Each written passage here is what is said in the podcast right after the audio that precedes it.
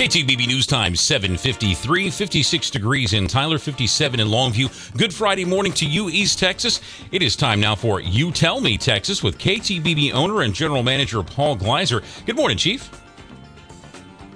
Well, good morning, Jeff. We are sponsored by the Kiepersol collection of estate-grown wines and by the restaurant and grand tasting room at Kiepersol, East Texas destination, south of Tyler, off of F M three forty-four. Woke capitalism is invading the boardrooms of many of this country's most iconic companies.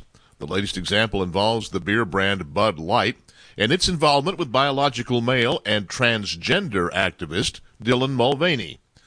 According to Fox Business, in the week following the company's social media efforts at helping Mul- Mulvaney celebrate three hundred sixty-five days of being a girl, sales of Anheuser-Busch beer brands cratered, dropping by as much as fifty percent. Another recent, recent example is the failure last month of Silicon Valley Bank in California. Because S V B is located in the very epicenter of leftist politics in the United States, it's little surprise that S V B's management was keen on diversity, equity, and inclusion, a k a. D E I. The bank's website had an entire section dedicated to the espousal of its D E I vision and its commitment to hiring practices governed by D E I principles as a primary consideration in employee candidate selection. Of course, much, okay, most of the media are falling all over themselves to say that S V B collapsed solely because of the bank's failure to properly manage its liquidity, and that's technically true. The bank's collapse is a textbook example of bad banking, when your short-term deposits are backed by investment in low-interest treasury bonds with long maturity dates, and when the value of those bonds goes down due to an increase in interest rates, a liquidity crisis is almost inevitable.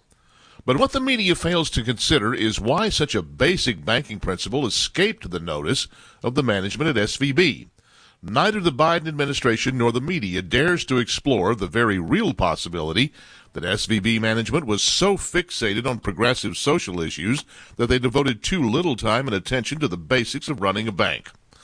The examples of Bud Light and Silicon Valley Bank aren't isolated.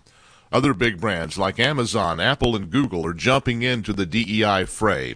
Much of the D component, component of D E I, that is diversity, revolves around L G B T Q and transgender issues. As we mentioned, sales of Anheuser-Busch beer brands are suffering because of their woke marketing of Bud Light. The Walt Disney Company has seen a near fifty percent drop in its share price since it jumped into the gender fracas by producing trans and gay-themed movies for children.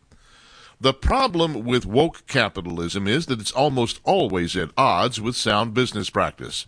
It's hard enough to succeed in a competitive marketplace. You need good people and good management who are singular in their focus on producing a quality product while controlling costs. Among its pernicious effects, wokeness leads to diversity hiring that prioritizes the ticking of this or that socially conscious box over putting the best person in place to do the work necessary to bring about success. Silicon Valley Bank and Budweiser are the latest examples of what happens when wokeness crowds out sound, focused, results-oriented management. They won't be the last. All the while, America will continue to lose its once formidable competitive advantage in an increasingly competitive world marketplace. That's my word. What's yours? Go to You Tell Me Texas dot com and you tell me. Well, Andrew Salmons tells us that it's going to start getting warm and humid, and that's going to affect our wine choices. I therefore recommend a wine as spring unfolds from Kiepersol Estate. It's called Flights. Flight. As you may recall, Flight was originally introduced a few years ago in a sparkling version, and its claim to fame was that it came in single-serving cans. Well, now that same semi-sweet rosé wine is in a non-sparkling, bottled version, and it's perfect for a warm afternoon or evening. Like most rosés, Flight is served chilled, and that makes real sense right now, and it's delightful. Not too dry, and if you're not normally a robust red wine drinker, not too sweet. So here's what you do. Go to the Grand Tasting Room at Kiepersol and ask to try Flight. Tell them I, Paul Gleiser, sent you, and your first taste is on me. Or just take my word for it. Pick up a couple of bottles of Flight in the wine aisle at your neighborhood Brookshire store or at Fresh by Brookshire's. Flight from Kiepersol, it's a delightful wine. You can learn more about it at K I E P E R S O L dot com, Kiepersol dot com.